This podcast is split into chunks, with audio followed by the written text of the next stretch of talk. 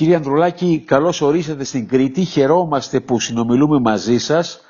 Ε, ελπίζουμε να παράξουμε ένα ενδιαφέρον επιστημονικό podcast και το λέω αυτό γιατί οι ακροατές μας που θα ακούσουν το, την παρούσα ηχογράφηση ε, θα μάθουν πράγματα σε σχέση με τις κληρονομικές παθήσεις της καρδιάς, την αθλητική καρδιολογία, αλλά και το θέμα της πρόβλεψης του ευνίδιου θανάτου. Ε, ένα σοβαρότατο επιστημονικό πεδίο που θα μας αναλύσετε, γιατί εκεί ειδικεύεστε πλέον στην Αγγλία ε, επιστημονικά. Θέλω να ξεκινήσουμε όμως την παρούσα συνέντευξη μαζί σας και σας ευχαριστούμε θερμά για αυτήν, ε, κάνοντας ένα σύντομο flashback από τα ηλικιακά σας χρόνια στην Ιέρα Πετρά. Ευχαριστώ πάρα πολύ και για την πρόσκληση και Βαρδάκη και για την τιμή που μου κάνετε. Ε, ναι, ε, μεγάλωσα στην Ιερά Πετρά τα πρώτα μου 18 χρόνια. Ε, στο πρώτο λύκειο ε, μαθήτευσα και, εν πάση περιπτώσει, ε, πέρασα στην Ιατρική Αθηνών, όπου εκεί ολοκλήρωσα τις σπουδές μου με το 2007. Ε, δεν ξέρω, θέλετε να προχωρήσω. Βεβαίως, περί... βεβαίως, προχωράμε, ναι. ναι. Ναι. Ε, εκεί, τέλος πάντων, έκανα τα πρώτα βήματα έτσι σαν ε, ε, νέος γιατρός στην Ελλάδα, όπως περνάνε όλοι στην Ελλάδα μέσω του αγροτικού κλπ. Και έκανα την παθολογία μου στο ε, Παγνί, στο Πανεπιστημιακό Νοσοκομείο του Ηρακλείου. Και εν συνεχεία αμέσως ε, ξεκίνησα ε, να κάνω την καρδιολογία στην ουσία την, και την ειδικότητα και την εξειδικευσή μου στην Αγγλία και στην ουσία στο Λονδίνο, στα, στα τρία μεγαλύτερα νοσοκομεία του Λονδίνου.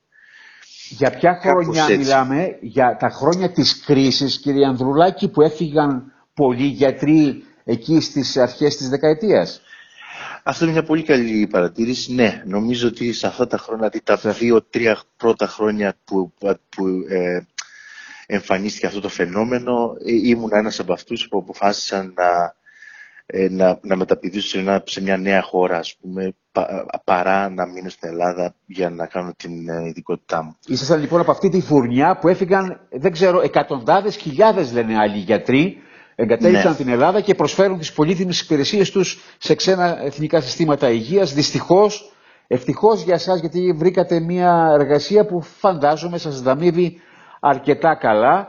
Πάμε λοιπόν, είστε ε, στην Αγγλία ποια χρονιά; Ε, το 2013. Το 2012 με 2013 ήταν τα πρώτα βήματα κλπ.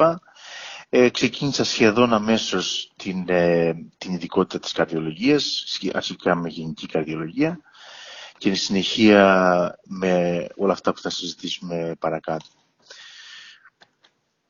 Κύριε, κύριε Ανδρουλάκη, ε, βρίσκεστε λοιπόν στο, στο Λονδίνο και ε, αμέσως ε, βρίσκεται εργασία. Σε ποιο νοσοκομείο, σε ποια πόλη; Ε, μέσα στο Λονδίνο. Ε, το πρώτο νοσοκομείο που ε, ξεκίνησε ήταν, λέγεται Royal Free ε, Hospital, το οποίο είναι ένα από τα μεγαλύτερα νοσοκομεία του Βόρειου Λονδίνου και συνδέεται ε, με διάφορα άλλα κέντρα και, και του Λονδίνου και της Αγγλίας γενικότερα.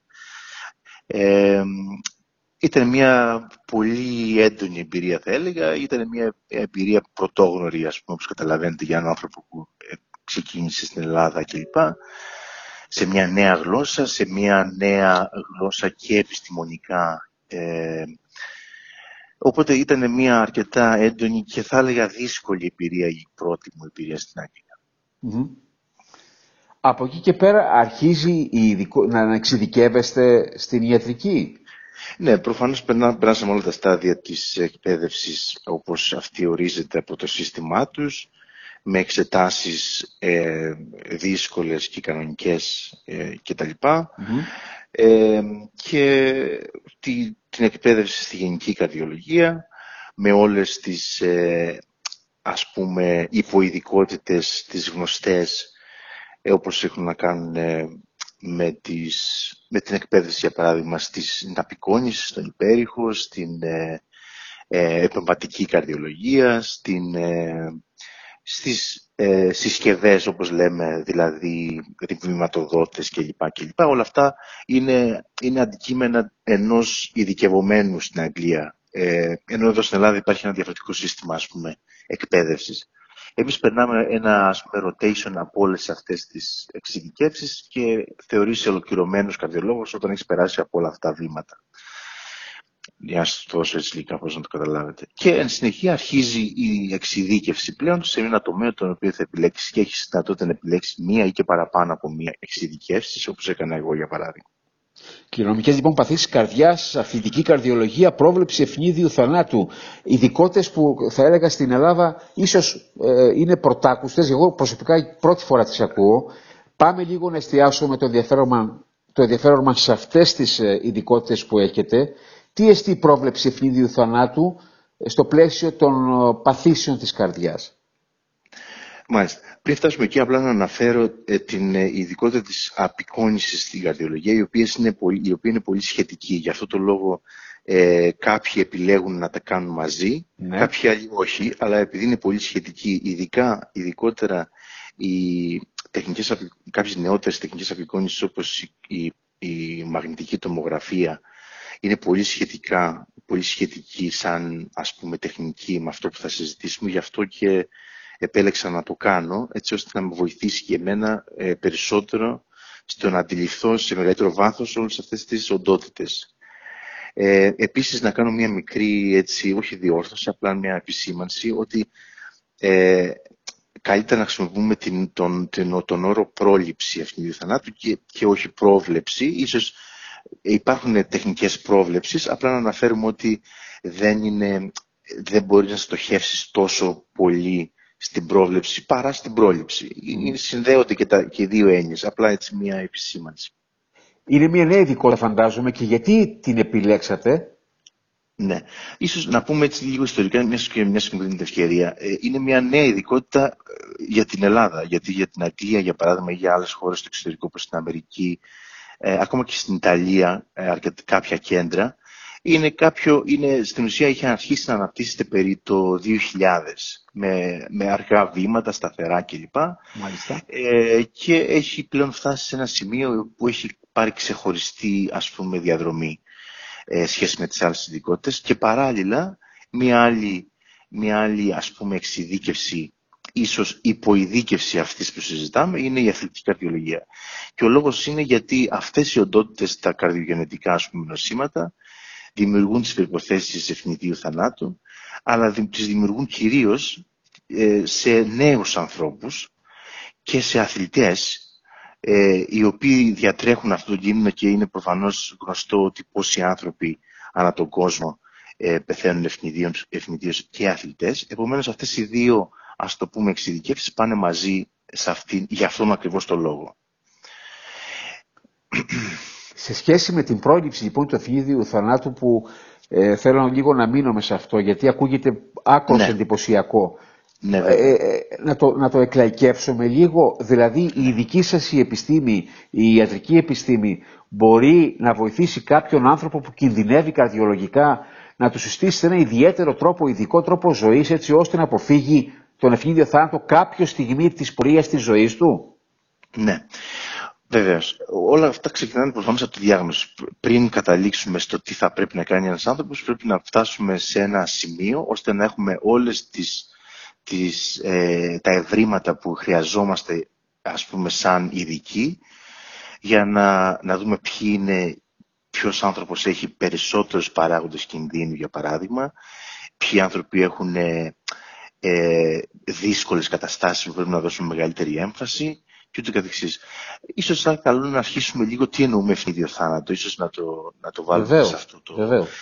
Ας πούμε ευνίδιο θάνατο γενικά εμείς, γιατί πρέπει να ξέρετε ότι υπάρχουν και διαφορετικοί ορισμοί ανάλογα με τις διάφορες ιατρικές ειδικότητες. Εμείς χαρακτηρίζουμε αυτό που συμβαίνει μέσα σε μία ώρα συνήθως από την εμφάνιση κάποιων νεοχρημάτων και συμβαίνει σε άτομα που είναι υγιεί ή φαίνονται υγιεί χωρίς κάποια γνωστή ασθένεια, δηλαδή χωρίς κάποιος να έχει κάποιο γνωστό καρδιολογικό ή άλλο πρόβλημα. Ε, και, και, και συμβαίνει τελείως απότομα. Και επίσης είναι ένα θέμα το οποίο συμβαίνει ίσως με μεγαλύτερη συχνότητα σε ανθρώπους που αθλούνται, σε ανθρώπους που ε, έχουν μεγάλη ας πούμε φυσική δραστηριότητα και είναι και μάλιστα υψηλό επίπεδο αθλητές. Ε, αυτοί οι άνθρωποι, φανταστείτε πόσο, πόσο φαίνονται υγιείς σε άλλους, σε άλλους ανθρώπους. Αλλά καταπονούνται βεβαίως. Προφανώς. Mm. Καταπονούνται. Αυτό είναι μια, άλλη, μια ένα άλλο θέμα συζήτησης. Mm. Δεν, δεν συζητάμε για το αν η, η άσκηση βλάπτει ή όχι. Αυτό, αυτό, είναι, αυτό, αυτό δεν συζητείται. Απλά, απλά λέω ότι εμφανίζεται αυτό το φαινόμενο ακόμα και σε ανθρώπους που θεωρούνται φαινομενικά ε, άμεμπτοι, ας το πούμε, σε σχέση με την υγεία τους. Και συμβαίνει σε ένα ποσοστό διόλου ευκαταφρόνητο, περίπου 2, ε, 1 με 2 ανά 100.000 για παράδειγμα νέους ανθρώπους ή αθλητές το χρόνο. Δηλαδή καταλαβαίνετε ότι σε, σε μια κοινότητα μεγάλη ή σε, και στα πλαίσια της Ελλάδας ή και σε άλλους πληθυσμούς πόσοι άνθρωποι διατρέχουν αυτό το κίνδυνο και τελικά πόσοι άνθρωποι καταλήγουν να πεθάνουν, ας πούμε, να φύγουν από αυτή την, ε, από αυτήν την ε, κατάσταση. Ένα με δύο περιστατικά, ένα 100.000 πληθυσμού ετησίως. Ετησίως, ναι. ναι. Υπάρχουν διάφορα ποσοστά τα οποία μπορούν, επειδή προφανώς είναι πολύ δύσκολο να καταμετρηθούν όλα αυτά, ε, υπάρχουν διάφορα προβλήματα στην καταμέτρησης κλπ. Αυτά τα ποσοστά μπορεί να είναι και μεγαλύτερα ακόμα. Απλά ίσως υπάρχει και πρόβλημα στην καταμέτρηση και στο τι ορίζεται από, για παράδειγμα, ιατροδικαστέ, ευνίδιο θάνατος κλπ. Εμείς πιστεύουμε ότι είναι μεγαλύτερο το ποσοστό έτσι κι αλλιώς. Ε, υπάρχουν διάφορα αίτια, ε, όπως είπαμε, γενετικά, ε, τα οποία τα οποία χωρίζονται είτε σε αυτά που παρατηρείται μηχανική απόφραξη ας πούμε της ροής αίματος στις καρδιακές κοιλότητες όπως μια πολύ γνωστή και πολύ ας πούμε για μας ε, επικίνδυνη οντότητα υπερτροφική αποφρακτική μυοκαρδιοπάθεια. Αλλά μπορεί ο ευθύνης του καρδιακού θάνατος να προκληθεί και από αριθμίες. Ε, από, από αριθμίες που θα οδηγήσουν στην ουσία σε αυτό που λέμε κοιλιακή ταχυκαρδία ή κοιλιακή μαρμαριγή και υπάρχουν ε, πάρα πολλές άλλες οντότητες που μπορεί να προκαλέσουν αυτές, όπως παθήσεις των καναλιών διόδου ή όντων όπως καλίου, ασβεστίου, νατρίου κλπ. Ε, το σύνδρομο Μπρουγκάντα ε, και άλλες τέλος πάντων ε, παθήσεις που οφείλονται σε μεταλλάξεις γονιδίων. Ε, ας μην πούμε σε, σε είναι τόσο πολύ, ναι, τόσο πολύ, ναι. Αλλά είναι, είναι, παρ, είναι αρκετές και είναι διαφορετικές οντότητες. Και καταλαβαίνετε ότι όλες αυτές οι οντότητες χρειάζονται ανθρώπους που έχουν ασχοληθεί με τις συγκεκριμένες έτσι ώστε να βρουν τι στοιχεία έχει ένας, τα οποία θα είναι ας πούμε ε, ε, ενδεικτικά αυξημένου ή πολύ αυξημένου κινδύνου και διαστρωματώνουμε ανάλογα με αυτά τα στοιχεία που βρίσκουμε από διάφορα τεστ κλινικά, παρακλινικά και όπως είπαμε πριν μαγνητική τομογραφία κλπ. με διάφορες υψηλού επίπεδου επικοινωνιστικές τεχνικές τα καταγράφουμε όλα αυτά και, και στην ουσία παρουσιάζουμε ένα, μια πιθανότητα ε, μικρή, μεσαία ή μεγάλη, για παράδειγμα, αυτός ο άνθρωπος να διατρέχει κίνδυνο ευκαιρίου καρδιακού θανάτου.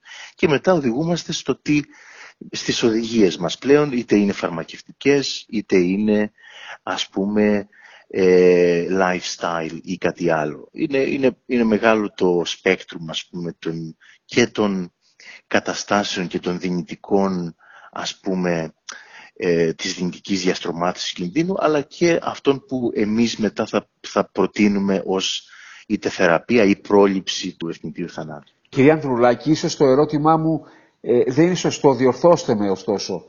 Ε, αν καταλαβαίνω, μπορείτε ακόμα και χρονικά να προσδιορίσετε σε άνθρωπο τον ευνίδιο θάνατο; Ναι, κοιτάξτε, υπάρχει για παράδειγμα, στην, επειδή αναφέραμε την υπετροφική καρδιομιοπάθεια υπάρχει ένα σκορ, για παράδειγμα, το οποίο το χωρίζουμε σε χαμηλού, μεσαίου και υψηλού ρίσκου, ναι. ανά την πενταετία. Δηλαδή, μπορούμε να πούμε ότι στην επόμενη πενταετία αυτός ο άνθρωπος έχει 2, 3, 5, 10 100 πιθανότητα να πάθει κάποιο, ε, κάποιο επικίνδυνο, ας πούμε.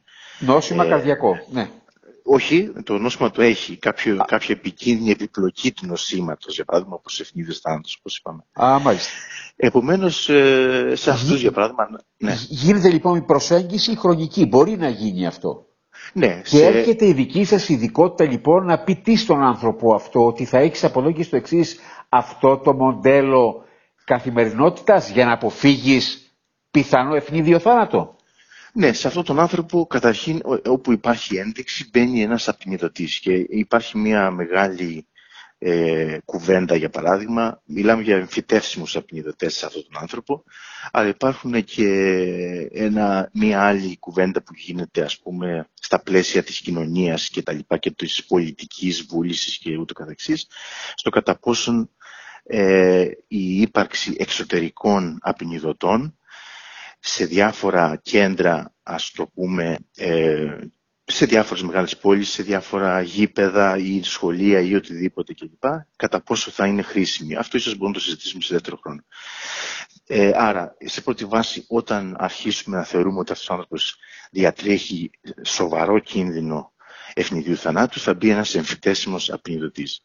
Σε δεύτερη, σε δεύτερη βάση, ας πούμε, είναι, η κάποια, είναι θεραπεία. Υπάρχουν κάποια φάρμακα, τώρα τελευταία βγαίνουν και περισσότερα, μετά από πολύχρονες μελέτες, τα οποία μπορούν για παράδειγμα να βοηθήσουν, ας το πούμε, για παράδειγμα, να καταστήλουν κάποιες αριθμίες σε αυτούς τους ανθρώπους, οι οποίες αριθμίες, όπως είπαμε, είναι αυτές ίσως που θα οδηγήσουν στο trigger, ας πούμε, του κάποιου σοβαρού, κάποιες σοβαρής επιπλοκής.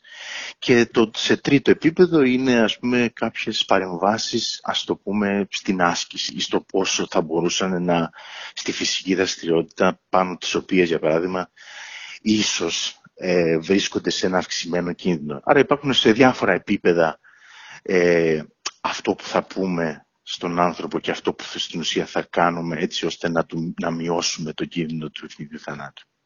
Mm-hmm. Ε, εξαιρετικά ενδιαφέροντα όλα αυτά που μας λέτε. Ναι. Ε, ε, έχουν αυξηθεί τα ποσοστά των ανθρώπων αυτών λόγω της καθημερινότητας του σύγχρονου τρόπου ζωής; Ε, έχουν αυξηθεί. Ε, κοίταξτε, υπήρχε μια, όπως καταλαβαίνετε, είναι κάτι το οποίο συζητείται και, και διαγιγνώσκεται τα τελευταία χρόνια. Επομένως, τα τελευταία χρόνια υπάρχουν περισσότεροι, για παράδειγμα, περισσότερες μελέτες, περισσότεροι άνθρωποι που υποσχολούνται με αυτό και περισσότερη κινητοποίηση και σε, σε επίπεδο πολιτικών, υγείας, παγκοσμίως, ας πούμε. Επομένως, ε, είναι δύσκολο να σας πω αν όντως έχουν αυξηθεί τα ποσοστά λόγω, ας πούμε, της κακής ε, ποιότητας ζωής. Ε, ποιότητας ζωής ή οτιδήποτε άλλο ή είναι κάτι το οποίο το διαγνώσκουμε και το βρίσκουμε πιο εύκολα τώρα που γνωρίζουμε περισσότερα πράγματα πάνω σε αυτό το αντικείμενο. Είναι, είναι ίσως δύσκολο να απαντήσω. Απλά σίγουρα ε, τουλάχιστον είμαστε πιο ευαισθητοποιημένοι πάνω σε αυτό το αντικείμενο. Η ειδικότητα αυτή αρχίζει αχνά-αχνά να εφαρμόζεται στην Ελλάδα ή ακόμα είναι νωρίς; Κοιτάξτε, υπάρχει, ε, ίσως ε, γνωρίζετε το κέντρο στο Νάσιο, όπου είναι ας πούμε... Ε, ε, πρότυπο νοσοκομείο καρδιάς.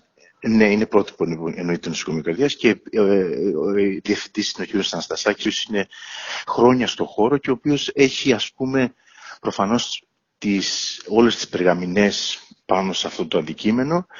Ε, Δεδομένου ότι όμως ε, και τόσο η έρευνά του ε, και του κύριου ε, του καθηγητή Πρωτονοτάριου που ο οποίος ας πούμε ανέδειξε την νόσο του Νάξου, της Νάξου ε, αυτές, αυτές, οι, αυτές οι έρευνες και αυτά τα μοντέλα και, αυτή, και αυτή, αυτές οι δικασίες κλπ στην ουσία έλαβαν χώρα πάλι στην Αγγλία, στα κέντρα τα οποία συζητάμε. Δηλαδή προφανώς ήταν μια συνεργασία η οποία έδωσε πολλά τόσο και στον ελληνικό χώρο ε, με, με όλες αυτές τις ε, και, την εμπειρία που αποκτήθηκε πάνω σε αυτούς τους τομείς. Επομένως υπάρχει στην Ελλάδα, για παράδειγμα αυτό το κέντρο που σας είπα, ε, και υπάρχουν κάποιοι γιατροί οι οποίοι έρχονται και αυτοί στο εξωτερικό, ε, κάνουν τα αντίστοιχα, τις αντίστοιχες ας πούμε ε, εξειδικεύσεις. Τώρα είναι ένα μεγάλο ζήτημα ε, πόση εμπειρία διαθέτει κανείς πάνω σε αυτό το κείμενο, για πόσο καιρό το κάνει και ούτε καθεξής. Γιατί προφανώς υπάρχουν και τα κάποια φαινόμενα τα οποία ε, υπάρχουν άνθρωποι που προφανώς ασχολούνται ίσως χωρίς να έχουν τόσο μεγάλη εμπειρία πάνω σε αυτό ή λένε ότι ασχολούνται ή υπάρχουν άνθρωποι για παράδειγμα που γνωρίζω που ξαφνικά κάνανε μια στροφή για παράδειγμα στην αθλητική καρδιολογία και στις ε, όλες αυτές τις παθήσεις τις οποίες συζητάμε, επειδή προφανώς υπάρχει μεγάλο ενδιαφέρον, χωρίς όμως να έχουν και τις προϋποθέσεις ούτε κάποια γνώση πάνω στο αντικείμενο. Είναι, ε, δηλαδή είναι λίγο ασαφές κάποιες φορές στην Ελλάδα πώς, πώς κινούνται τα πράγματα.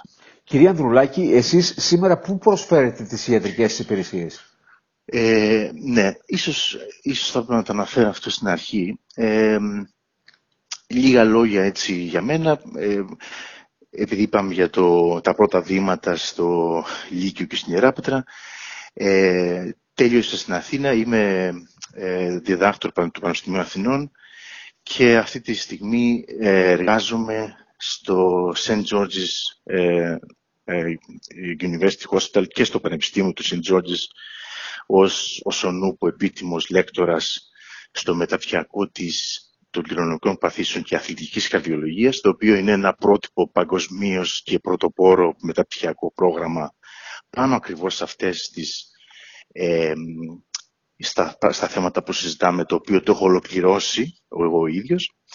Ε, επομένως βρίσκομαι στην παρούσα φάση σε αυτό το χώρο, ε, στον οποίο δουλεύουν και εργάζονται δύο άνθρωποι πρωτοπόροι του χώρου από το 2000 και 2010 και ύστερα ο καθηγητής Μιχάλης Παπαδάκης είναι και από τον τόπο μας ε, και ο καθηγητής ε, Σάντζη Σάρμα. Όλοι αυτοί οι άνθρωποι είναι αυτοί στην ουσία που δημιούργησαν και την αθλητική καρδιολογία και, εν πάση περιπτώσει, συνέβαλαν τα μέγιστα, ας πούμε, στην ανάπτυξη αυτών των τεχνικών.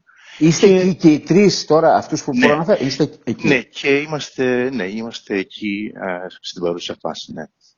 Ε, Βεβαίως, ως Κρήτες, αισθανόμαστε ιδιαίτερα υπερήφανοι για εσά, για τον κύριο Παπαδάκη, κύριε Ανδρουλάκη, για εσά. Από ναι. τη μια υπερήφανοι, από την άλλη στεναχωρεμένοι που σας κάσαμε. Ε, εκεί στην αρχή των μνημονιακών χρόνων, όπως χάσαμε και χιλιάδες άλλους γιατρούς και λοιπές επιστημονικές ειδικότητες. Θέλω να σας ρωτήσω, σας έχουν γίνει προτάσεις για να επιστρέψετε στην Ελλάδα; Και αν τελικά, είναι κλασική η ερώτηση, θα το σκεφτείτε ίσως. Κοιτάξτε, προτάσεις με την έννοια των προτάσεων, ε, ναι, ίσως έχω δεχθεί. Ε, εντάξει, αυτό προφανώς είναι κάτι το οποίο ε, είναι και λίγο αμοιβαίο. Δηλαδή και εγώ θα ήθελα να επιστρέψω κάποια στιγμή στην Ελλάδα, αν ήταν αυτό κάτι το οποίο θα βοηθούσε και το, και το χώρο. Ε, υπάρχει όμως μια, ε, προφανώς τα πράγματα στην Ελλάδα, δηλαδή τόσο στο θέμα της απεικόνησης, διότι αυτές οι ειδικότητες που συζητάμε δεν μπορούν να γίνουν εάν δεν, υπάρχει, δεν υπάρχουν οι κατάλληλες μέθοδοι απεικόνησης όπως η μαγνητική καρδιάς και το εξειδικευμένο προσωπικό ώστε να βγάλει εις πέρας μία με πολύ σοβαρή αξιόπιστη μελέτη μαγνητικής καρδιάς ε, και με τις τεχνικές τις οποίες θέλουμε. Είναι λίγο πολύπλοκο. Δηλαδή, εμείς στηριζόμαστε σε κάποια τεστ και στη μαγνητική καρδιά. Όταν δεν υπάρχουν αυτή η υποδομή στην Κρήτη, για παράδειγμα, που είναι πάρα πολύ πίσω σε αυτό, όταν δεν υπάρχουν άλλα άτομα τα οποία να είναι σχετικά με το χώρο της, των καρδιογενετικών ε, νοσημάτων και το σημαντικότερο, όταν δεν υπάρχει υποδομή για το γενετικό έλεγχο, το οποίο είναι κάτι το οποίο θα, για το οποίο θα ήθελα να μιλήσω επίσης, ε, δεν υπάρχει αυτή τη στιγμή υποδομή ούτε γίνεται γενετικός έλεγχος στην καθημερινή πράξη. Υπάρχει ένα πιλωτικό μόνο πρόγραμμα το οποίο, το οποίο, ε, στο οποίο λαμβάνουν μέρος κάποια νοσοκομεία της Ελλάδας, αλλά είναι σε πολύ εμβρυϊκό επίπεδο ακόμα και δεν υπάρχει χρηματοδότηση, δηλαδή έχουν γίνει πολύ λίγοι γενετικοί έλεγχοι. Όταν δεν μπορείς να κάνεις γενετικό έλεγχο στην καθημερινή σου πράξη, να αναδείξεις τον ασθενή ο οποίος έχει, είναι υψηλού κινδύνου για εθνίδιο θάνατο, δεν μπορείς να βρεις αυτές τις οικογένειες οι οποίες διατρέχουν αυτό το κίνδυνο και να τις, στην ουσία, να τις ε, απομονώσεις και να βρεις τα, τα γιατί αυτό ε, έχει, όταν βρεις ένα άτομο με ένα παθολογικό γονίδιο, σημαίνει ότι πρέπει να ψάξεις τους πρώτου βαθμού συγγενείς, να βρεις την οικογένεια, να κάνεις ένα ευρύτερο έλεγχο για να καταλήξεις στο ποιοι από όλη αυτή την οικογένεια διατρέχουν αυτό το κίνδυνο. Θέλω να πω ότι είναι αρκετά πολύπλοκο ε, έτσι ώστε να πεις ότι ναι, εντάξει, μπορώ να γυρίσω στην Ελλάδα και να κάνω αυτό που, για το οποίο έχω εκπαιδευτεί ε, και να προσφέρω. Ε, όταν υπάρχουν αυτές τις δυνατότητες, για μένα θα ήταν λίγο δύσκολο να σας πω τα αλήθεια. Μάλιστα. Ε, μία τελευταία ερώτηση, γιατί θα έχουμε και άλλες ευκαιρίες να σας ε, κάνουμε μαζί σας και άλλες ε, συνδεύσεις. Είναι μία, μία κλασική ερώτηση επίσης που θέτω πολλές φορές όταν συνομιλώ με γιατρούς Έλληνες που επιστημονικά προσφέρουν τις υπηρεσίες τους στο εξωτερικό. Υπηρετείται το Εθνικό Σύστημα Υγείας της Αγγλίας. Εδώ Μάλιστα. υπηρετούν οι συναδελφοί σας στο Ελληνικό Σύστημα Υγείας. Τους ακούω πολλές φορές. Ε, το κυρίαρχο παράπονο τους είναι ότι δεν πληρωνόμαστε. Είναι έτσι τα πράγματα. Στο εξωτερικό στην Αγγλία πληρώνεστε όπως πρέπει κύριε Ανδρουλάκη σε σχέση με την Ελλάδα. Κοιτάξτε, επειδή έχω, ε, έχω, κάνει, έχω δουλέψει και, στην, και στο ελληνικό σύστημα υγείας. Γι' αυτό ναι, σε ρωτώ. Η αλήθεια είναι αυτή, ότι για το, για το αντικείμενο που κάνει κάποιος, για τις ώρες που περνάει, για το, για το επίπεδο ευθύνης που έχει, ναι, ο μισθός σίγουρα δεν είναι αυτός που θα έπρεπε να είναι. Ε, τώρα, στην, στην Αγγλία υπάρχουν όμως κάποια πράγματα τα οποία πρέπει να λάβει κανείς υπόψη. Ότι το κόστος ζωής είναι πολύ μεγαλύτερο, ότι οι ώρες εργασίας μας είναι, θα έλεγα, αρκετές, αρκετά περισσότερες. Δηλαδή, όταν εδώ ένας άνθρωπος δουλεύει ωράριο γραφείου 9 με 3-4 ας πούμε, εμείς δουλεύουμε 8 με 7. Δηλαδή θέλω να πω ότι ναι, πληρωνόμαστε παραπάνω, αλλά ίσως, δεν το, ίσως να μην ακούγεται καλά αυτό που θα πω, αλλά είναι διαφορετικά συστήματα υγείας. Καταλαβαίνετε ότι δεν συζητάμε για το ποιος δουλεύει περισσότερο, αλλά πώς έχει, πώς έχει διαμορφωθεί έτσι το σύστημα υγείας, με τι ανθρώπους κάνουν τη δουλειά τους και πώς, ας πούμε, πώς οργανώνεται όλο αυτό. Ε, επομένως, ε, συνυπολογιζομένου και του κόστους ζωής ε, που είναι αρκετά πιο υψηλό στην Αγγλία, θα έλεγα ότι εντάξει, ίσως πληρωνόμαστε αναλογικά περισσότερο, αλλά όχι τόσο όσο νομίζει ο κόσμος. Αυτό, αυτό ήθελα να, να πω. Κυρία Ανδρουλάκη, σας ευχαριστώ θερμότατα για αυτή τη συνέντευξη. Δεν ξέρω, δεν ξέρω αν θέλετε να συμπληρώσετε κάτι άλλο εσείς. Όχι, και εγώ σας ευχαριστώ. Ε, εντάξει, είναι, καταλαβαίνετε, είναι αρκετά πολύπλοκο το θέμα και με, με διάφορα επίπεδα και προεκτάσεις στο κοινωνικό σύνολο.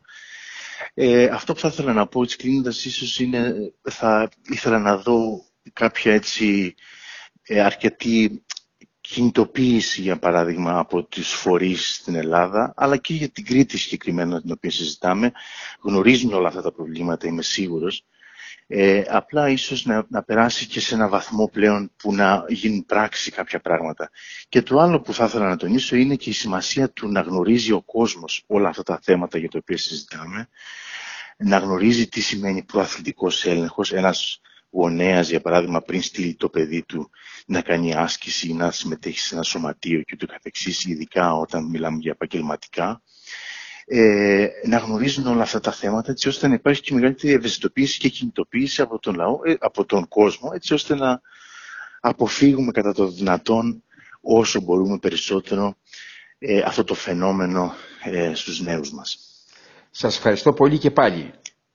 Να είστε καλά κύριε Βαρδάκη. Θα τα ξαναπούμε στο επανειδή.